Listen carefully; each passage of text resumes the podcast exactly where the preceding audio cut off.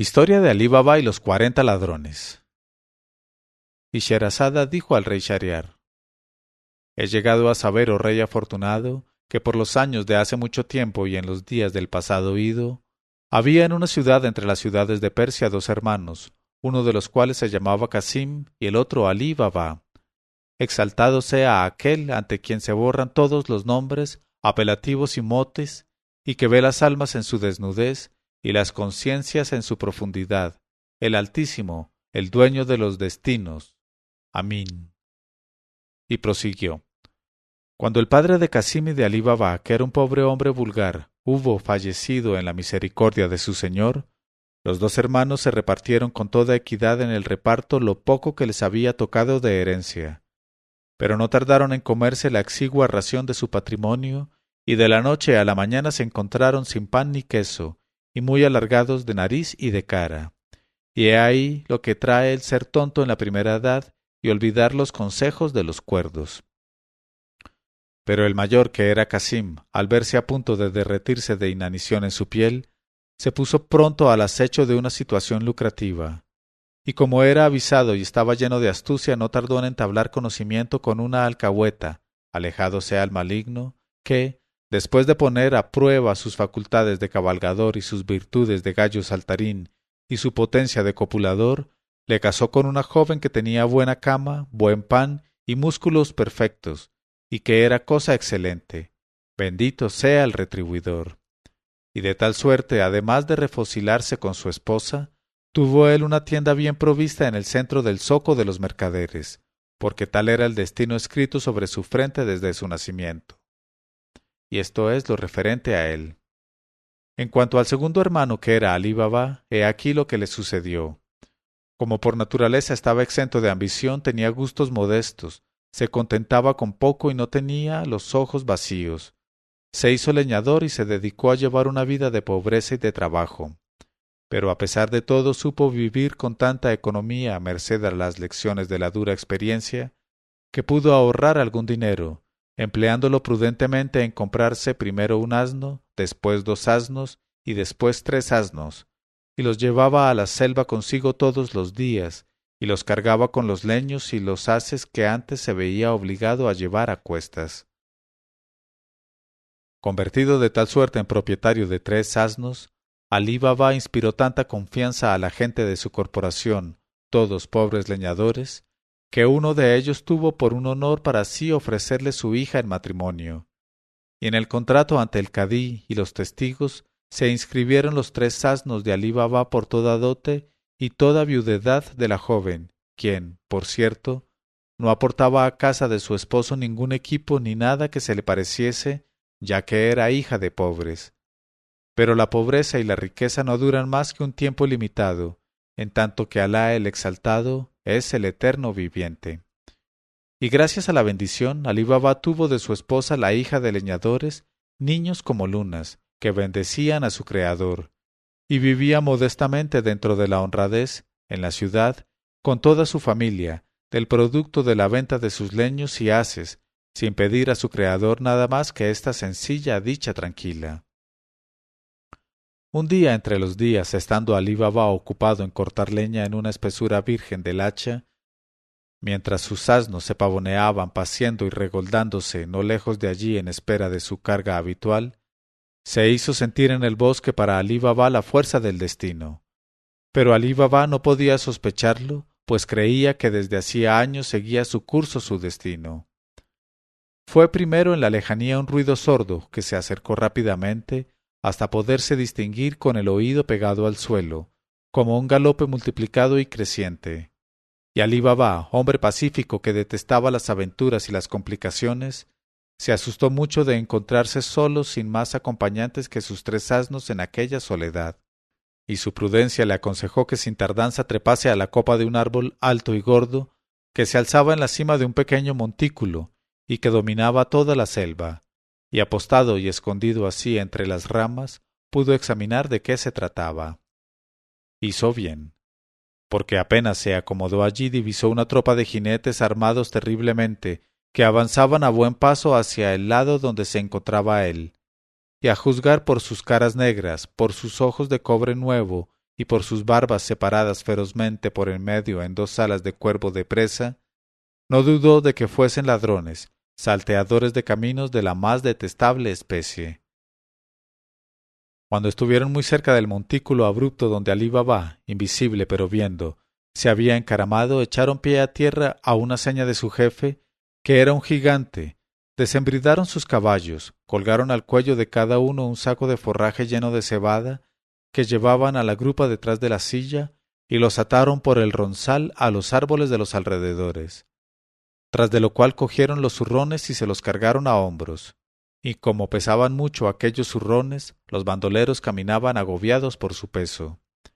Y desfilaron todos en buen orden por debajo de Alí Baba, que los pudo contar fácilmente, y observar que eran cuarenta, ni uno más, ni uno menos. En este momento de su narración, Sherazada vio aparecer la mañana y se calló discretamente. Y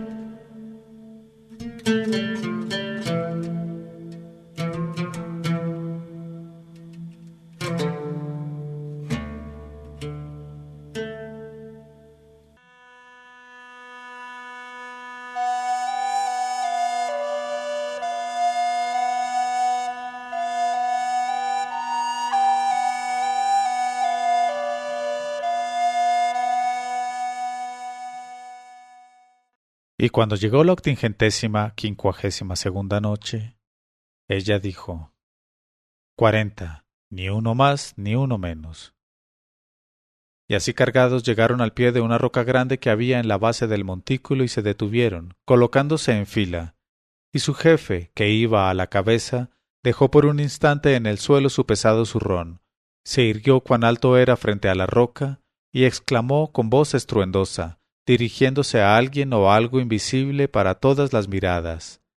Sésamo, ábrete. Y al punto se entreabrió con amplitud la roca. Entonces el jefe de los bandoleros ladrones se retiró un poco para dejar pasar delante de él a sus hombres, y cuando hubieron entrado todos, se cargó a la espalda su zurrón otra vez y penetró el último. Luego exclamó con una voz de mando que no admitía réplica Sésamo, ciérrate y la roca se cerró herméticamente como si nunca la hechicería del bandolero la hubiese partido por virtud de la fórmula mágica. Al ver aquello, Alí Baba se asombró en su alma prodigiosamente y se dijo Menos mal si, con su ciencia de la hechicería, no descubren mi escondite y me ponen entonces más ancho que largo. Y se guardó bien de hacer el menor movimiento, no obstante toda la inquietud que sentía por sus asnos, que continuaban retosando libremente en la espesura. En cuanto a los cuarenta ladrones, después de una estancia bastante prolongada en la caverna donde Alí Baba les había visto meterse, indicaron su reaparición con un ruido subterráneo semejante a un trueno lejano, y se acabó por volver a abrirse la roca y dejar salir a los cuarenta con su jefe a la cabeza, y llevando en la mano sus zurrones vacíos, y cada cual se acercó a su caballo, lo embridó de nuevo y saltó encima después de sujetar el zurrón a la silla. Y el jefe se volvió entonces hacia la abertura de la caverna y pronunció en voz alta la fórmula Sésamo, ciérrate. Y las dos mitades de la roca se juntaron y se soldaron sin ninguna huella de separación, y con sus caras de brea y sus barbas de cerdos, tomaron otra vez el camino por donde habían venido. Y esto es lo referente a ellos. Pero volviendo a Alí Baba, la prudencia que le había tocado en suerte entre los dones de Alá hizo que permaneciese aún en su escondite, no obstante todo el deseo que tenía de ir a reunirse con sus asnos. Porque se dijo Bien pueden estos terribles bandoleros ladrones haberse dejado olvidado algo en su caverna y volver sobre sus pasos de improviso, sorprendiéndome aquí mismo. Y entonces ya Ali Baba verías cuán caro le sale a un pobre diablo como tú ponerse en el camino de tan poderosos señores. Por tanto, tras de reflexionar así, Ali Baba se limitó sencillamente a seguir con los ojos a los formidables jinetes hasta que los hubo perdido de vista, y sólo mucho tiempo después de desaparecer ellos y de quedarse de nuevo la selva sumida en un silencio tranquilizador fue cuando, por fin, se decidió a bajar del árbol, aunque con mil precauciones, y volviéndose a derecha y a izquierda cada vez que abandonaba una rama alta para situarse en una rama más baja. Cuando estuvo en tierra, Alí Baba avanzó hacia la roca consabida, pero con mucho cuidado y de puntillas, conteniendo la respiración.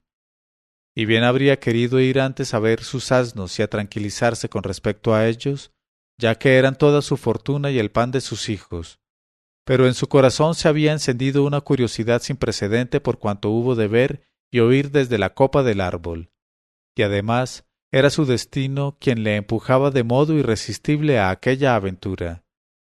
Llegado que fue ante la roca, Alí Baba la inspeccionó de arriba a abajo y la encontró lisa y sin grietas por donde hubiera podido deslizarse la punta de una aguja, y se dijo Sin embargo, ahí dentro se han metido los cuarenta, y los he visto con mis propios ojos desaparecer ahí dentro.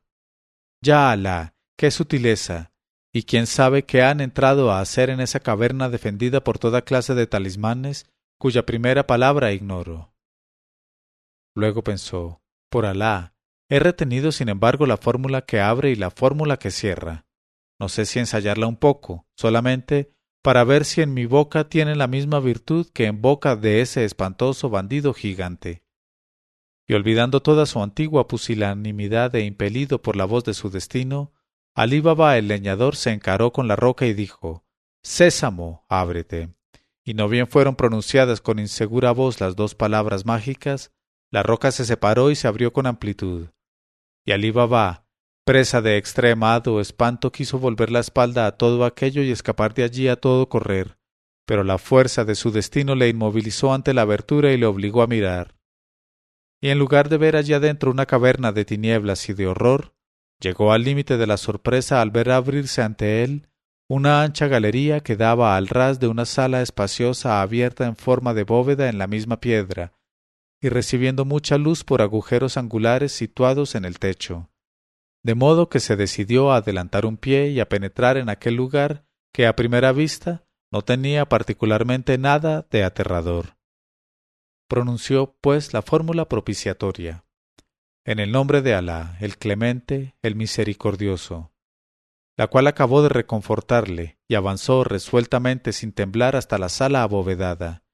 Y en cuanto hubo llegado allá vio que las dos mitades de la roca se juntaban sin ruido y tapaban completamente la abertura, lo cual no dejó de inquietarle, a pesar de todo, ya que la constancia en el valor no era su fuerte, sin embargo, pensó que más tarde podría, merced a la fórmula mágica, hacer que por sí mismas se abrieran ante él todas las puertas, y a la sazón dedicóse a mirar con toda tranquilidad el espectáculo que se ofrecía a sus ojos. Y vio, colocadas a lo largo de las paredes hasta la bóveda, pilas y pilas de ricas mercancías y fardos de telas de seda y de brocato, y sacos con provisiones de boca, y grandes cofres llenos hasta los bordes de plata amonedada, y otros llenos de plata en lingotes, y otros llenos de dinares de oro y de lingotes de oro en filas alternadas. Y como si todos aquellos cofres y todos aquellos sacos no bastasen a contener las riquezas acumuladas, el suelo estaba cubierto de montones de oro, de alhajas y de orfebrerías, hasta el punto de que no se sabía dónde poner el pie sin tropezar con alguna joya o derribar algún montón de dinares flamígeros. Y Alí Baba, que en su vida había visto el verdadero color del oro, ni conocido su olor siquiera, se maravilló de todo aquello hasta el límite de la maravilla. Y al ver aquellos tesoros amontonados allí de cualquier modo, y aquellas innumerables suntuosidades, las menores de las cuales hubiesen adornado ventajosamente el palacio de un rey, se dijo que debía ser no años, sino siglos, que aquella gruta servía de depósito al mismo tiempo que de refugio a generaciones de ladrones, hijos de ladrones, descendientes de los saqueadores de Babilonia. Cuando Alí Baba volvió un poco de su asombro, se dijo Por Alá, ya Alí Baba, he aquí que a tu destino se le pone el rostro blanco y te transporta desde el lado de tus asnos y de tus haces hasta el centro de un baño de oro como no lo han visto más que el rey Soleimán e Iskandar el de los dos cuernos. Y de improviso aprendes las fórmulas mágicas y te sirves de sus virtudes y te haces abrir las puertas de roca y las cavernas fabulosas, oh leñador bendito. Esa es una gran merced del retribuidor, y aquí se te hace dueño de las riquezas acumuladas por los crímenes de generaciones de ladrones y de bandidos.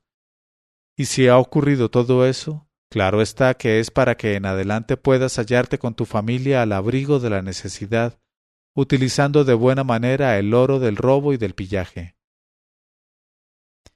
Y quedando en paz con su conciencia después de tal razonamiento, Alí Baba el pobre se inclinó hacia un saco de provisiones, lo vació de su contenido y lo llenó de dinares de oro y otras piezas de oro amonedado, sin tocar a la plata y a los demás objetos de la galería.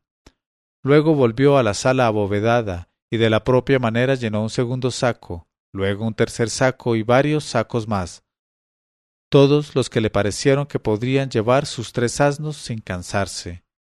Y hecho esto se volvió hacia la entrada de la caverna y dijo Sésamo, ábrete. Y al instante las dos hojas de la puerta roqueña se abrieron de par en par. Y Alí Baba corrió a reunir sus asnos, y los hizo aproximarse a la entrada, y los cargó de sacos que tuvo cuidado de ocultar hábilmente poniendo encima ramaje, y cuando hubo acabado esta tarea pronunció la fórmula que cierra, y al punto se juntaron las dos mitades de la roca. Entonces Alí Baba hizo ponerse en marcha delante de él a sus asnos cargados de oro, arreándolos con voz llena de respeto y no abrumándolos con las maldiciones y las injurias horrísonas que les dirigía de ordinario cuando arrastraban las patas. Porque si Alí Baba, como todos los conductores de asnos, gratificaba a sus brutos con apelativos tales como Oh religión del Sib, o Historia de tu hermana, o Historia de Marica, o venta de alcahueta, claro que no era para asustarlos, pues los quería igual que a sus hijos, sino sencillamente para hacerlos entrar en razón. Pero aquella vez comprendió que no podía aplicarles con verdadera justicia tales calificativos, pues llevaban sobre ellos más oro del que había en las arcas del sultán. Y sin arrearlos de otro modo, emprendió con ellos de nuevo el camino de la ciudad. En este momento de su narración, Sherazada vio aparecer la mañana y se cayó discretamente. Y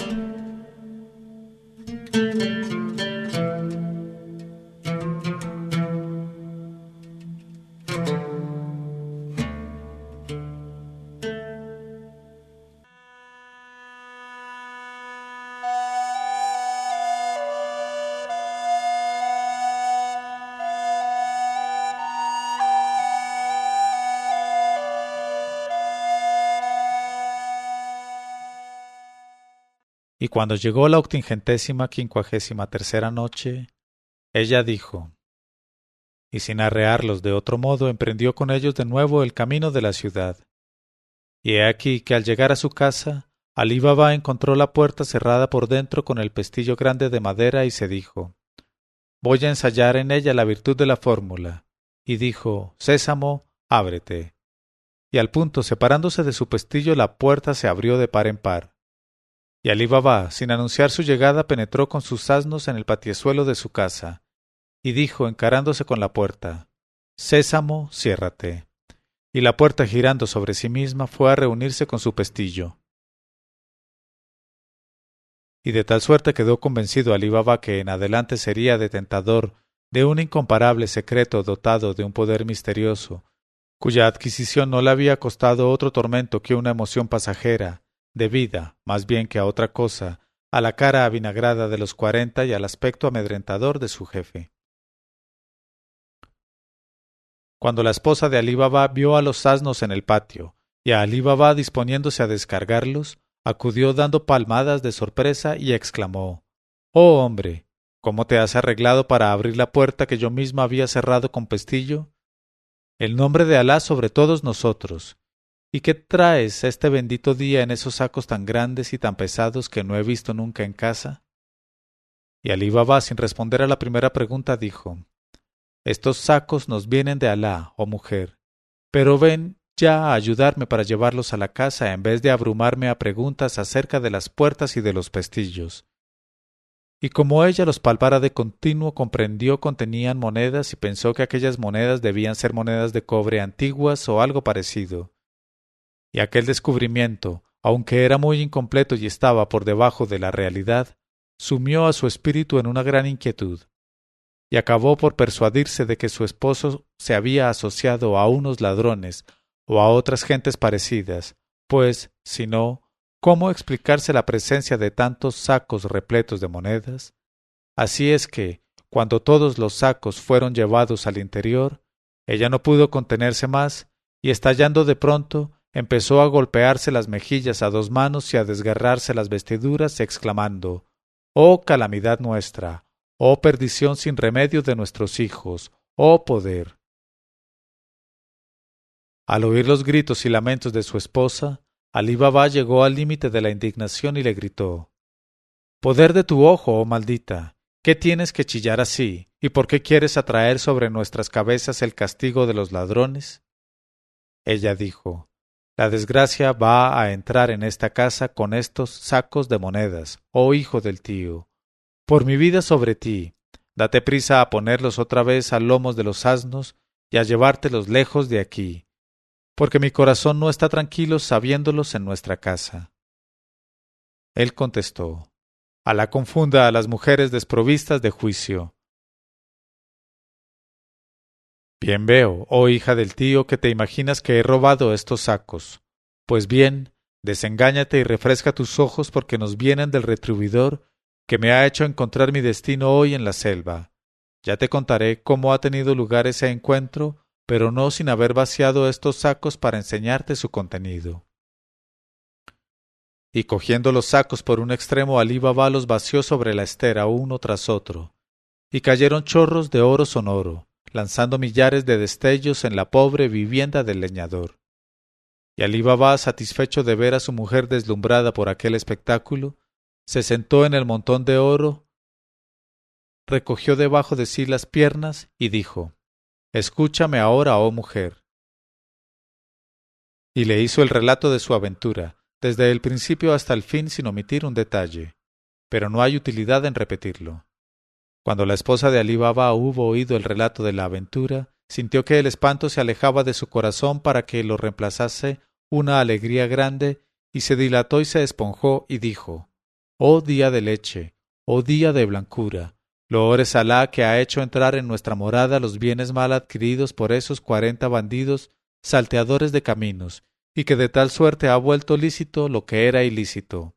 Él es el generoso, el retribuidor. Y se levantó en aquella hora y en aquel instante, y se sentó sobre sus talones ante el montón de oro, y se dedicó a contar uno por uno los innumerables dinares. Pero Alí Baba se echó a reír y le dijo ¿Qué haces, oh pobre? ¿Cómo se te ocurre contar todo eso? Lo mejor es que te levantes y vengas a ayudarme a abrir un hoyo en nuestra cocina para guardar cuanto antes este oro y hacer desaparecer así sus huellas.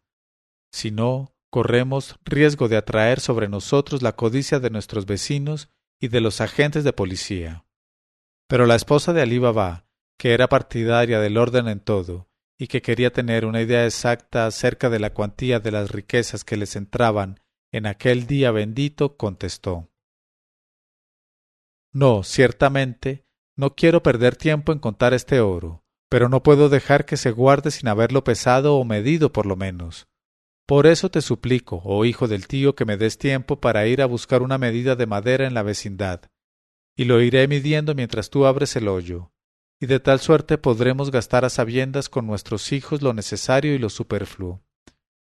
Y Alí Baba, aunque esta precaución le pareció por lo menos superflua, no quiso contrariar a su mujer en una ocasión tan llena de alegría para todos ellos, y le dijo Sea, pero ve y vuelve pronto, y sobre todo guárdate bien de divulgar nuestro secreto o de decir la menor palabra acerca de él.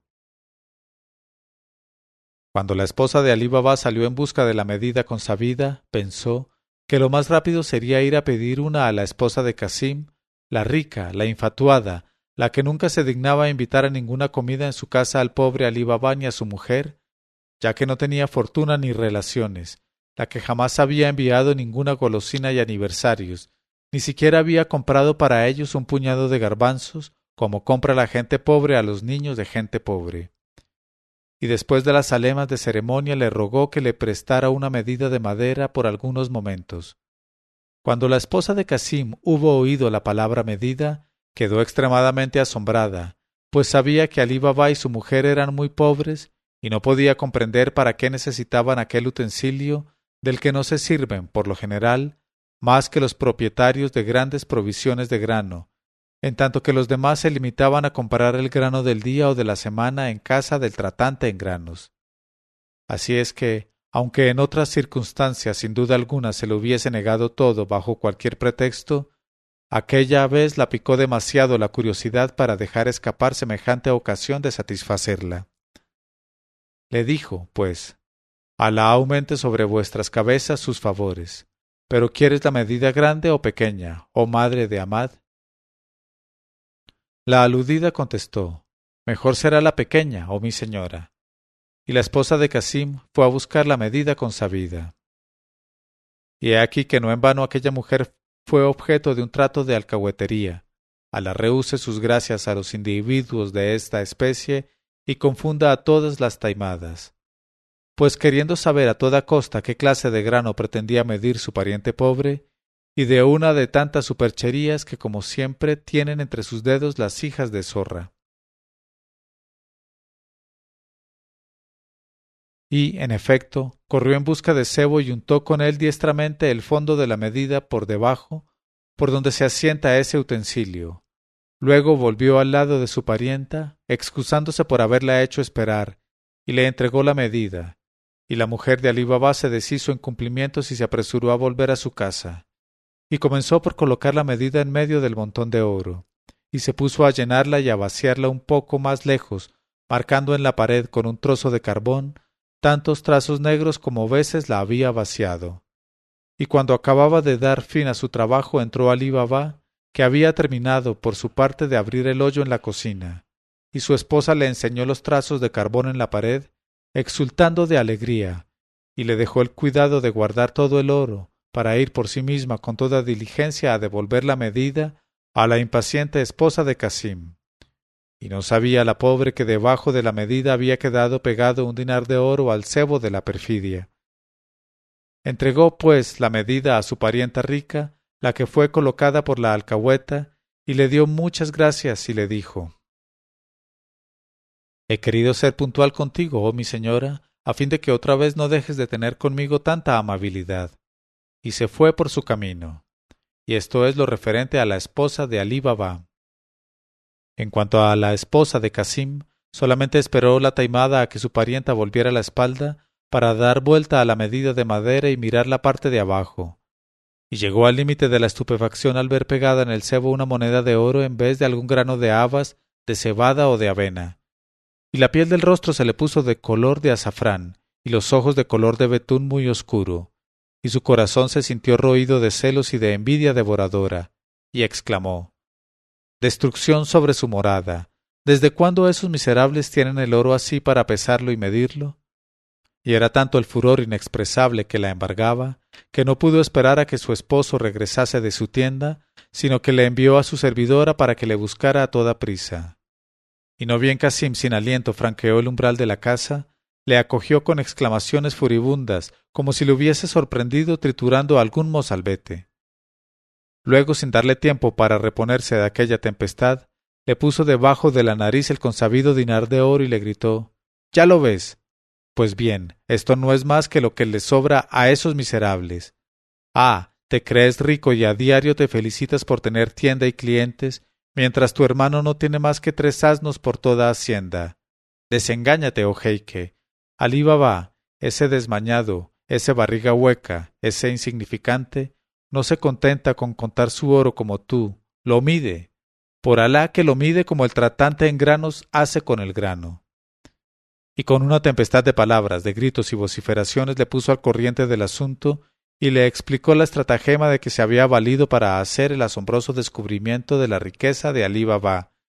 Y añadió No es eso todo, oh jeique. A ti te incumbe ahora descubrir el origen de la fortuna de tu miserable hermano, ese hipócrita maldito que finge pobreza y maneja el oro por medidas y abrazadas. Al oír estas palabras de su esposa, Casim no dudó de la realidad de la fortuna de su hermano, y lejos de sentirse feliz por saber que el hijo de su padre y de su madre estaba al abrigo de toda necesidad para lo sucesivo, y de regocijarse con su dicha, alimentó una envidia biliosa y sintió que se le rompía de despecho la bolsa de la hiel. En este momento de su narración, Sherazada vio aparecer la mañana y se calló discretamente.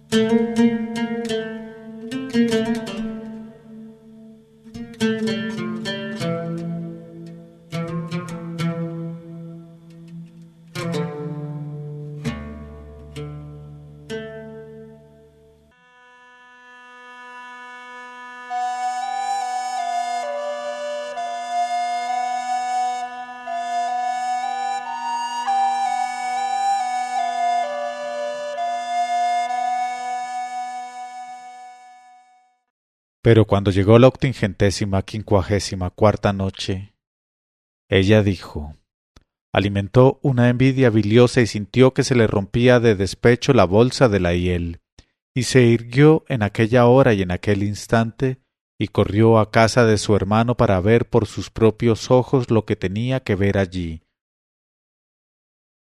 Y encontró a Alí Baba con el pico en la mano todavía, pues acababa de guardar su oro y abordándole sin dirigirle la salema y sin llamarle por su nombre ni por su apellido, y sin tratarle siquiera de hermano, pues se había olvidado de tan próximo parentesco desde que se casó con el rico producto de la alcahueta, le dijo Ah, con que así, oh padre de los asnos, te haces el reservado y el misterioso con nosotros? Sí, continúa simulando pobreza y miseria y haciéndote el menesteroso, delante de la gente para medir luego el oro en tu yacija de piojos y chinches, como el tratante en granos mide su grano. Al oír estas palabras, Alí Baba llegó al límite de la turbación y de la perplejidad, no porque fuese avaro o interesado, sino porque temía la maldad y la avidez de ojos de su hermano y de la esposa de su hermano, y contestó Por Alá sobre ti, no sé a qué aludes. Explícate, pues, pronto, y no me faltarán para ti franqueza y buenos sentimientos, por más que desde hace años hayas olvidado tú el lazo de la sangre y vuelvas la cara cuando te encuentras con la mía y con la de mis hijos. Entonces dijo el imperioso Casim No se trata de eso ahora, Ali Baba. Se trata solamente de que no finjas ignorancia conmigo porque estoy enterado de lo que tienes interés en mantener oculto y mostrándole el dinar de oro untado de sebo aún le dijo, mirándole atravesado ¿Cuántas medidas de dinares como éste tienes en tu granero, oh trapisonda? ¿Y dónde has robado tanto oro? Di, oh vergüenza de nuestra casa. Luego le reveló en pocas palabras cómo su esposa había untado de sebo por debajo la medida que le había prestado y cómo se había pegado a ella aquella moneda de oro. Cuando Alí Baba hubo oído estas palabras de su hermano comprendió que el mal ya estaba hecho y no podía repararse. Así es que, sin dejar que se prolongase más el interrogatorio, y sin hacer ante su hermano la menor demostración de asombro o de pena por verse descubierto, dijo Alá es generoso, oh hermano mío. Nos envía sus dones antes de que los deseemos, exaltado sea. Y le contó con todos sus detalles su aventura de la selva, aunque sin revelarle la fórmula mágica, y añadió Somos, oh hermano mío, hijos del mismo padre y de la misma madre. Por eso todo lo que me pertenece te pertenece, y quiero, si me haces la merced de aceptarlo, ofrecerte la mitad del oro que he traído de la caverna. Pero el mercader Casim, cuya avidez igualaba a su negrura de alma, contestó Ciertamente, así lo entiendo yo también, pero quiero saber, además, cómo podré entrar yo mismo en la roca si me da la gana. Y te prevengo que, si me engañas acerca del particular, iré enseguida a denunciarte a la justicia como cómplice de los ladrones. Y no podrás por menos de perder con esa combinación. Entonces el bueno de Alí Baba, pensando en la suerte de su mujer y de sus hijos en caso de denuncia, e impelido más por su natural complacencia que por el miedo a las amenazas de un hermano de alma bárbara, le reveló las dos palabras de la fórmula mágica, tanto la que servía para abrir las puertas como la que servía para cerrarlas. y Casim, sin tener siquiera para él una frase de reconocimiento, le dejó bruscamente, resuelto a apoderarse él solo del tesoro de la caverna. Así pues, al día siguiente, antes de la aurora, salió para la selva, llevándose por delante diez mulos cargados con cofres grandes que se proponía llenar con el producto de su primera expedición. Además, se reservaba una vez que se hubiera enterado de las provisiones y riquezas acumuladas en la gruta, para hacer un segundo viaje con mayor número de mulos y hasta con todo un convoy de camellos, si era necesario. Y siguió al pie de la letra las indicaciones de Alí Baba, que había llevado su bondad hasta brindarse como guía, pero fue rechazado duramente por los dos pares de ojos suspicaces de Casim y de su esposa, la resultante del alcahueteo. Y enseguida llegó al pie de la roca, que hubo de reconocer entre todas las rocas por su aspecto enteramente liso y su altura rematada por un árbol grande, y alzó ambos brazos hacia la roca y dijo Sésamo, ábrete. Y la roca de pronto se partió por la mitad, y Casim, que ya había atado los mulos a los árboles penetró en la caverna, cuya abertura se cerró al punto sobre él gracias a la fórmula para cerrar. Pero no sabía él lo que le esperaba.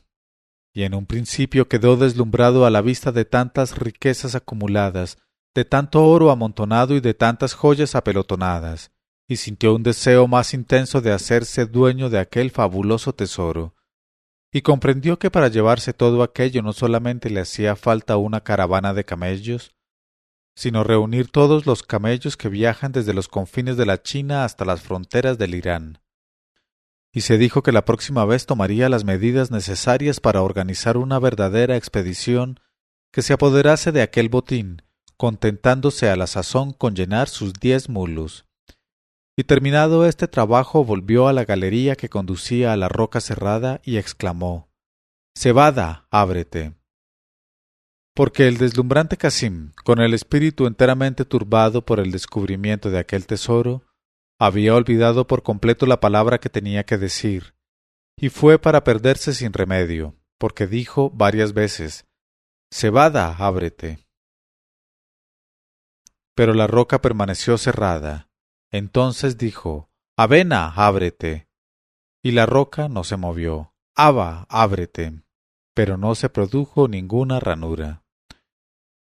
Y Casim empezó a perder la paciencia y gritó sin tomar aliento, Centeno, ábrete, mijo, ábrete, garbanzo, ábrete, maíz, ábrete, alforfón, ábrete, trigo, ábrete, arroz, ábrete, algarroba, ábrete pero la puerta de granito permaneció cerrada, y Casim, en el límite del espanto al advertir que se quedaba encerrado por haber perdido la fórmula, se puso a recitar ante la roca impasible todos los nombres de los cereales y de las diferentes variedades de granos que la mano del sembrador lanzó sobre la superficie de los campos en la infancia del mundo.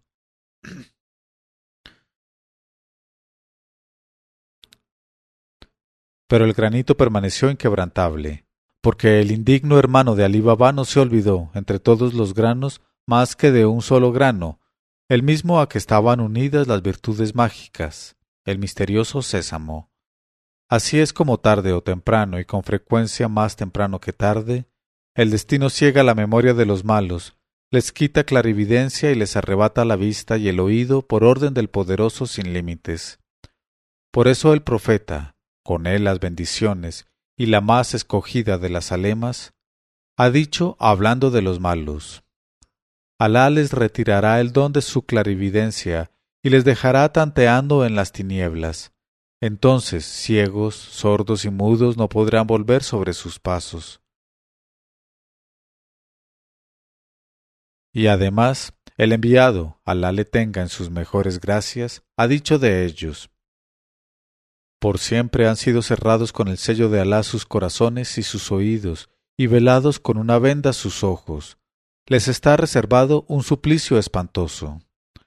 Así pues, cuando el malvado Casim, que ni por asomo se esperaba aquel desastroso acontecimiento, hubo visto que no poseía ya la fórmula virtual, se dedicó a devanarse el cerebro en todos sentidos para encontrarla, pero muy inútilmente, pues su memoria estaba despojada para siempre jamás del nombre mágico.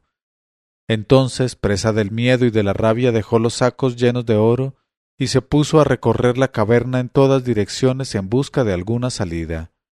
Pero no encontró por doquiera más que paredes graníticas exasperantemente lisas, y como una bestia feroz o un camello cansado, echaba por la boca espuma de baba y de sangre y se mordía los dedos con desesperación. Pero no fue aquel todo su castigo, porque aún le quedaba morir, lo cual no había de tardar. En efecto, a la hora de mediodía, los cuarenta ladrones regresaron a su caverna como acostumbraban hacer a diario. En este momento de su narración, Sherazada vio aparecer la mañana y se calló discretamente.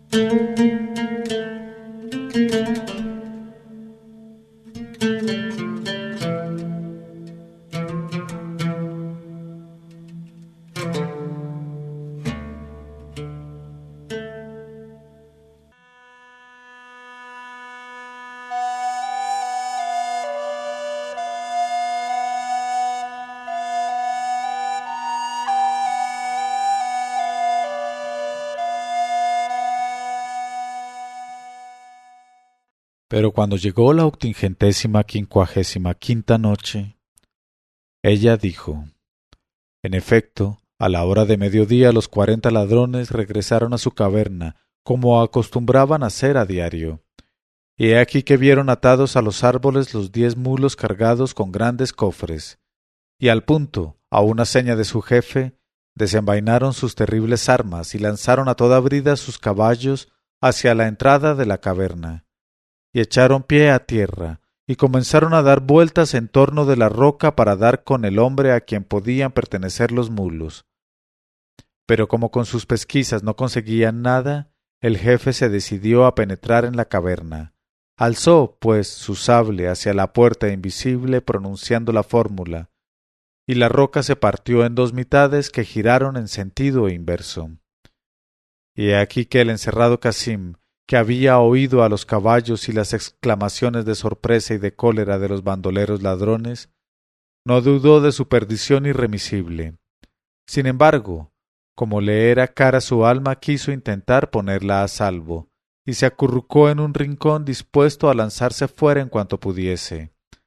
Así es que en cuanto se hubo pronunciado la palabra sésamo, y él la hubo oído, maldiciendo de su flaca memoria, y en cuanto vio practicarse la abertura, se lanzó fuera como un carnero, cabizbajo, y lo hizo tan violentamente y con tan poco discernimiento que tropezó con el propio jefe de los cuarenta, el cual se cayó al suelo cuán largo era. Pero en su caída el terrible gigante arrastró consigo a Casim y le echó una mano a la boca y otra al vientre, y en el mismo momento los demás bandoleros, que iban en socorro de su jefe, cogieron todo lo que pudieron coger del agresor, del violador, y cortaron con sus sables todo lo que cogieron.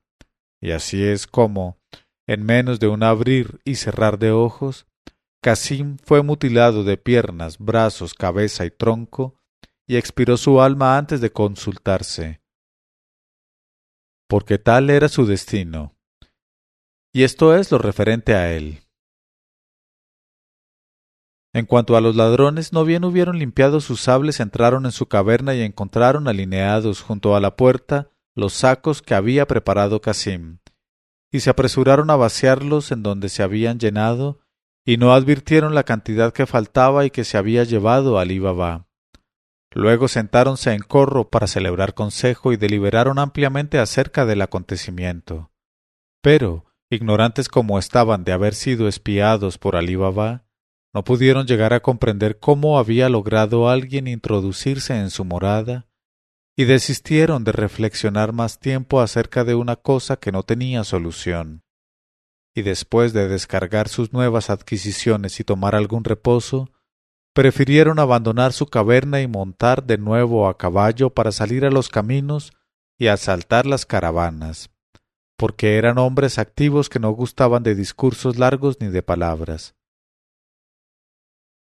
pero ya volveremos a encontrarles cuando llegue el momento.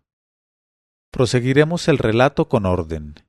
Y vamos por lo pronto con la esposa de Casim. Ahí, La maldita fue causa de la muerte de su marido, quien, por otra parte, se tenía bien merecido su fin, porque la perfidia de aquella mujer inventora de la estratagema del cebo adherente había sido el punto de partida del degollamiento final. Así es que, sin dudar de que enseguida estaría él de regreso, había preparado ella una comida especial para regalarle. Pero cuando vio que llegó la noche y que no llegaba Casim, ni la sombra de Casim, ni el olor de Casim, se alarmó en extremo, no porque le amase de un modo desmedido, sino porque le era necesario para su vida y para su codicia. Por tanto, cuando su inquietud llegó a los últimos límites, se decidió a ir en busca de Alí Baba, ella, que jamás hasta entonces había querido condescender a franquear el umbral de la casa del otro. Hija de zorra, entró con el semblante demudado y dijo a Alí Baba Las alemas sobre ti, Oh hermano preferido de mi esposo, los hermanos se deben a los hermanos y los amigos a los amigos. Así, pues, vengo a rogarte que me tranquilices acerca de la suerte que haya podido correr tu hermano, quien ha ido a la selva, como sabes, y a pesar de lo avanzado de la noche todavía no está de regreso. Por Alá sobre ti, oh rostro de bendición, apresúrate a ir a ver qué le ha sucedido en esa selva. Y Ali Baba, que estaba notoriamente dotado de un alma compasiva, compartió la alarma de la esposa de Casim y le dijo Que Alá aleje las desgracias de la cabeza de tu esposo, hermana mía.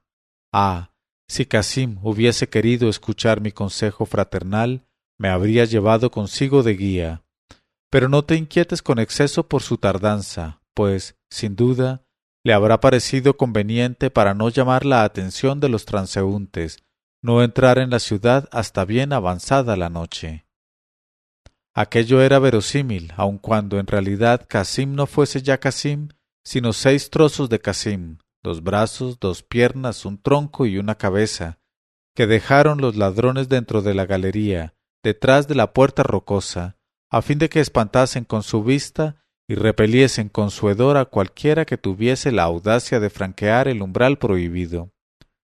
Así, pues, Alí Baba tranquilizó como pudo a la mujer de su hermano y le hizo comprender que de nada servirían las pesquisas en la noche negra, y la invitó a pasar la noche con ellos con toda cordialidad. Y la esposa de Alí Baba le hizo acostarse en su propio lecho, mientras que Alí Baba le aseguraba que por la aurora iría a la selva. Y en efecto, a los primeros resplandores del alba, el excelente Alí Baba ya estaba en el patio de su casa con sus tres asnos, y partió con ellos sin tardanza, después de recomendar a la esposa de Casim que moderara su aflicción y a su propia esposa que la cuidase y no la dejase carecer de nada. Al acercarse a la roca, Alí Baba se vio obligado a declararse, no viendo los muros de Casim, que había debido pasar algo, tanto más cuanto que ni por asomo los había visto en la selva, y aumentó su inquietud al ver manchado de sangre el suelo junto a la roca. Así es que, no sin gran emoción, pronunció las dos palabras mágicas que abrían y entró en la caverna. Y el espectáculo de los seis fragmentos de Casim espantó sus miradas e hizo temblar sus rodillas, y estuvo a punto de caerse desmayado en el suelo pero los sentimientos fraternales le hicieron sobreponerse a su emoción, y no vaciló en hacer todo lo posible por cumplir los últimos deberes para con su hermano, que era musulmán al fin y al cabo, e hijo del mismo padre y de la misma madre, y se apresuró a coger en la caverna dos sacos grandes, en los cuales metió los seis despojos de su hermano, el tronco en uno y la cabeza con los cuatro miembros en el otro y con ello hizo una carga para uno de sus asnos, cubriéndolo cuidadosamente de leña y de ramaje. Luego se dijo que, ya que estaba allí, más valía aprovechar la ocasión para coger algunos sacos de oro, con objeto de que no se fuesen de vacío los asnos. Cargó, pues, a los otros dos asnos con sacos llenos de oro, poniendo leña y hojas por encima como la vez primera y después de mandar que se cerrase a la puerta rocosa, emprendió el camino de la ciudad, deplorando en el alma el triste fin de su hermano. En cuanto hubo llegado al patio de su casa, Ali Baba llamó a la esclava Luz Nocturna para que le ayudara a descargar los asnos. La esclava Luz Nocturna era una joven que Ali Baba y su esposa habían recogido de niña y educado con los mismos cuidados y la misma solicitud que si hubiesen sido sus propios padres, y había crecido en casa de ellos, ayudando a su madre adoptiva en las faenas caseras y haciendo el trabajo de diez personas. Además, era agradable, dulce, diestra, entendida y fecunda en invenciones para resolver las cuestiones más arduas y lograr éxito en las cosas más difíciles. Así es que, en cuanto bajó ella, empezó por besar la mano de su padre adoptivo y le deseó la bienvenida, como tenía costumbre de hacer cada vez que entraba él en la casa. Alí Baba le dijo Oh luz nocturna, hoy es el día en que me vas a dar prueba de tu listeza, de tu abnegación y de tu discreción. Y le contó el fin funesto de su hermano y añadió Y ahora ahí le tienes, hechos seis pedazos en el tercer asno. Y es preciso que, mientras yo subo a anunciar la fúnebre noticia a su pobre viuda, pienses en el medio de que nos valdremos para hacerle enterrar como si hubiera muerto de muerte natural, sin que nadie pueda sospechar la verdad. Y ella contestó Escucho y obedezco. Y Alí Baba, dejándola reflexionar acerca de la situación, subió a ver a la viuda de Casim. Y aquí que llevaba a él una cara tan compungida que, al verle entrar la esposa de Casim, empezó a lanzar chillidos a más no poder, y se dispuso a desollarse las mejillas, a mesarse los cabellos y a desgarrarse las vestiduras. Pero Alí Baba supo contarle el suceso con tanto miramiento que consiguió evitar los gritos y lamentos que hubiesen atraído a los vecinos y provocado un trastorno en el barrio. Y sin darle tiempo para saber si debía chillar o si no debía chillar, añadió Alá es generoso y me ha otorgado más riqueza de la que necesito. Por tanto, si dentro de la desgracia sin remedio que te aflige hay alguna cosa que pueda consolarte, yo te ofrezco juntar los bienes que Alá me ha enviado con los que te pertenecen y hacer que en adelante entres en mi casa en calidad de segunda esposa. Y así tendrás en la madre de mis hijos una hermana amante y atenta. Y todos viviremos juntos con tranquilidad hablando de las virtudes del difunto. Tras de hablar así se calló Ali Baba, esperando la respuesta, y Alá iluminó en aquel momento el corazón de la que antaño fue objeto de un trato de alcahuetería y lo desembarazó de sus taras, porque es el Todopoderoso. Y comprendió ella la bondad de Ali Baba y la generosidad de su oferta, y consintió en ser su segunda esposa, y a consecuencia de su matrimonio con aquel hombre bendito se tornó en una mujer de bien. Y esto es lo referente a ella. En cuanto a Ali Baba, que por aquel medio logró impedir los gritos penetrantes y la divulgación del secreto, dejó a su nueva esposa entre las manos de su antigua esposa y bajó a reunirse con la joven luz nocturna. Y se encontró con que volvía ella de la calle, porque luz nocturna no había perdido el tiempo y ya había combinado toda una norma de conducta para circunstancia tan difícil. En efecto, había ido a la tienda del mercader de drogas que habitaba enfrente y le había pedido cierta especie de triaca específica para curar las enfermedades mortales. Y el mercader le había dado aquella triaca por el dinero que ella le presentó, pero no sin haberle preguntado de antemano quién estaba enfermo en casa de su amo y Luz Nocturna había contestado suspirando Oh, qué calamidad la nuestra.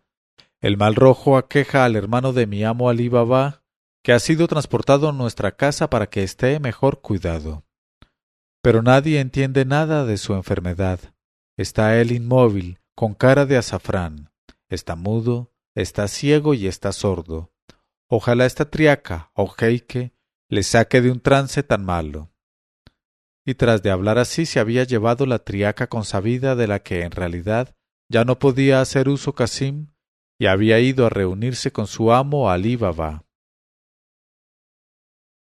En este momento de su narración, Sherazada vio aparecer la mañana y se calló discretamente.